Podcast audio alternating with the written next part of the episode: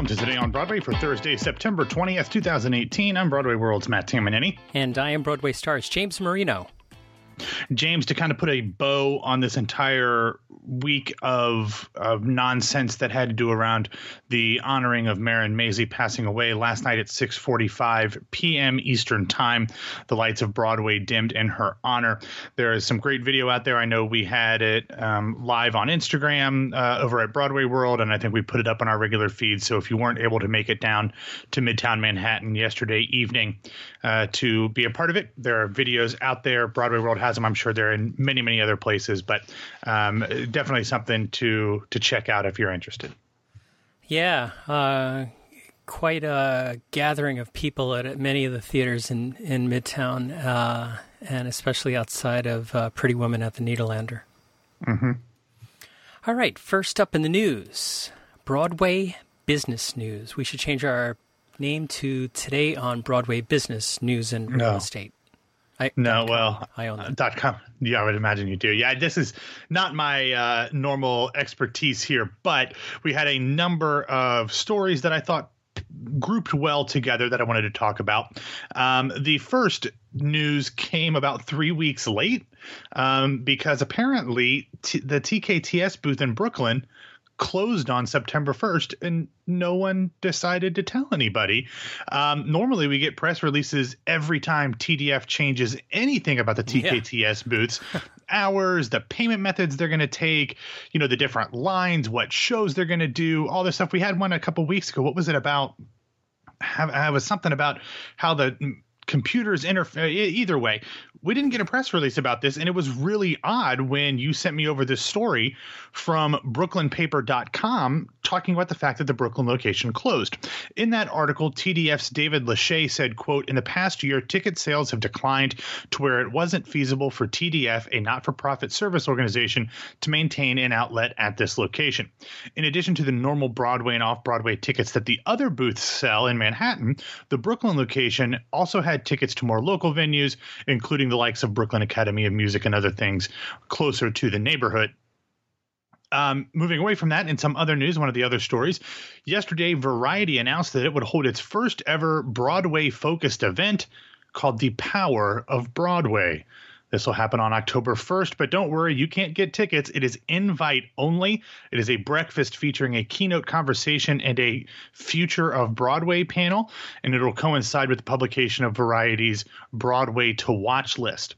Variety's Gordon Cox will moderate the keynote conversation featuring producer Jeffrey Seller and Robert E. Wankel, the CEO or co CEO and president of the Shubert Organization.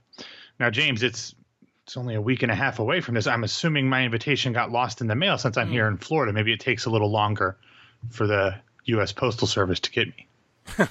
Well, I, I No? think it probably went Nothing? to your. Well, I, w- I was muted, of course. Uh, so uh, I, I'm sure that uh, your invitation went to your winter residence.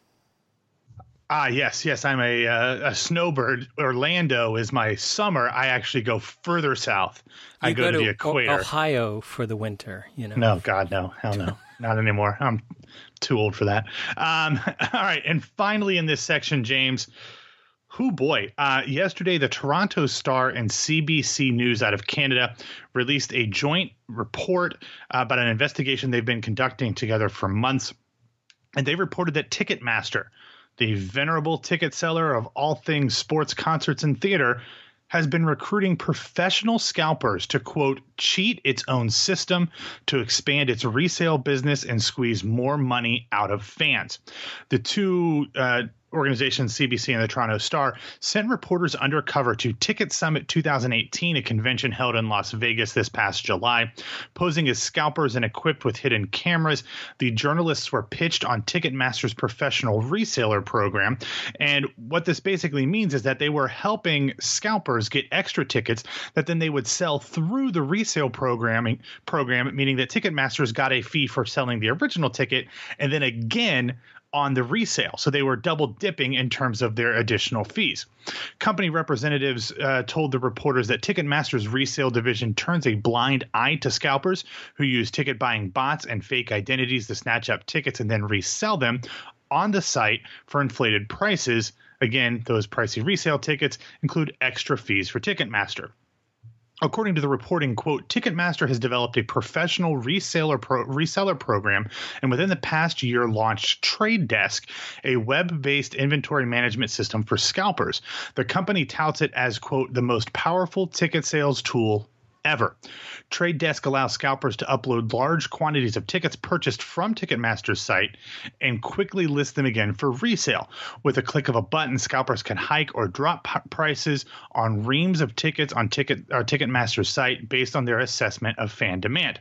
Further, according to the reporting, Ticketmaster purposely turns a blind eye to whether or not users of Trade Desk are using bots, automated software, or fake accounts to initially buy the tickets and then resell them. Now, James, I, I want to go to you about this, considering your hate hate relationship with Ticketmaster's verified fan program. So, is this surprising to anyone? I mean, define surprising. Is it surprising that Ticketmaster is shady as hell? No. Is it a little surprising that they're being this overt with it when they are making all these public declarations about how they want to get, you know, scalpers out of the way so that fans have the best options? It's a little bold. Like, I mean, it's a little bold faced of a contradiction, but I'm not surprised at all that Ticketmaster is shady as hell. So, yeah, this is, uh, w- when I saw this, you know, you kind of felt like this was going on, but there's never been. Uh, uh, leave it to the Canadians to come in and figure this out for us. You know, God, I love Canadians. they're the best. They're just the best. So, um, yeah, uh, I wonder. Uh, I was looking if there was any list of the uh, the theaters and shows that have direct relationships with Ticketmaster versus Telecharge. Um, it, it wasn't an easy list to pull together in a quick moment, but do you know? Well, I mean, the, the Shubert's own telecharge, so all of so- those shows are on there, and there are more. I don't know if Jujamcyn is. I feel like Jujamcyn is on telecharge, but I don't know Yeah. off the top of my head. I feel like Uh, most Broadway shows are on Telecharge, and there's only a handful of people on Ticketmaster. I mean, there's there's definitely some. Obviously, the independent ones, the you know the theaters, um, you know, are hit or miss. But um, you know, I as someone, you don't buy a lot of theater tickets because you're on everybody's press list. But when I come up, when I come up, I'm always looking at tickets, and I tell you, telecharge has its issues. Clearly, anybody who buys tickets knows that. But I just it it's it might be a little more of a difficult process, but I just feel better buying something off of telecharge, and I don't know why. I don't know if it's because it's a theater specific, you know, seller, but man, I hate it anytime I go to a Broadway show's website and they direct me to Ticketmaster. So, if you're a listener and you have a nightmare or positive story about uh, buying tickets, let us know and uh, give us your insight on that. Uh, obviously, that it's it's just not something I have direct experience with anymore. I, I will tell you that when I was coming up back in March, I got a ticket for Frozen, and I realized within minutes that I got it for the wrong day. I'd had two up, and they were seats in the same row. I got the wrong day. I called Ticketmaster up right away, and they exchanged it without an issue. Now, fortunately, there was that other seat still available because they were pretty much closed. I was freaking out because they were selling out, um, but they were very helpful. Uh, Telecharge has also been very helpful in similar situations in the past. So, in terms of customer service, I was quite impressed with both of them when I didn't expect to be, but it just feels, I don't know, a little a little icky buying a ticket from tele or from Ticket uh, Ticketmaster. And uh, Frozen's at the St. James was a Jujamcyn show. Uh, Well, it's a Jujamcyn. It's a Jujamcyn theater, not necessarily a Jujamcyn show. Um, because you know, it's a Disney uh, sort Disney feel like theatrical the box show. office is connected. That when you move it, I, I would too. could be wrong there. If you're a listener, you know differently, but let us know. If you're a theater, I think the theater is just like the playbill contract, the uh, ticketing uh, contract, I think is through the theater. Anyway, we will uh, wait to hear back from the people who are the professional purchasers of tickets. So what do we have? We don't want we don't want to hear from the professional purchasers of well, tickets. I meant Those our listeners. Scalpers. Our I know, listeners. I know. I'm just kidding. you know. and not to say I never buy tickets, but the thing is, I No, you do. I, You I do. usually go through the box office or go through the uh, press uh, press office or a general manager or producer's office. Anyway, Well, and uh, you know something that I've decided to do since I'm coming up in early October and then coming back at the beginning of November, I've decided that whatever shows I want to see, like I'm going to go to the box office when I'm there early to save on the fees. You know, so I, when I'm in town um, in October 9th through 11th, anything that I know I want to buy tickets for that I don't have already, I'm just going to go and save that money and save the hassle of dealing with one of them. And so I'm sure there's a lot of people that are New York based that do something similar. yeah. All right. So, uh, what do we have in recommendations? We've got two videos. The first one is the highlights the B-roll from the Old Globes world premiere production of the Huey Lewis and the News musical, The Heart of Rock and Roll.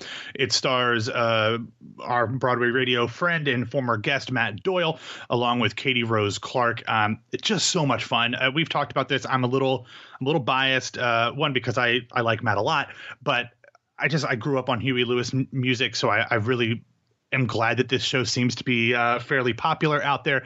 But the uh, the B roll is really really fun. So check that out. It's running out in California through October 21st. And here's another one, James. You and I are both going to be seeing Girl from the North Country at different points um, during its off Broadway run. And Playbill had an exclusive video of uh, the two of the show's stars, Colton Ryan and Caitlin Houlahan, performing "I Want You" by Bob Dylan. Obviously, all the music from the show is from is by Bob Dylan.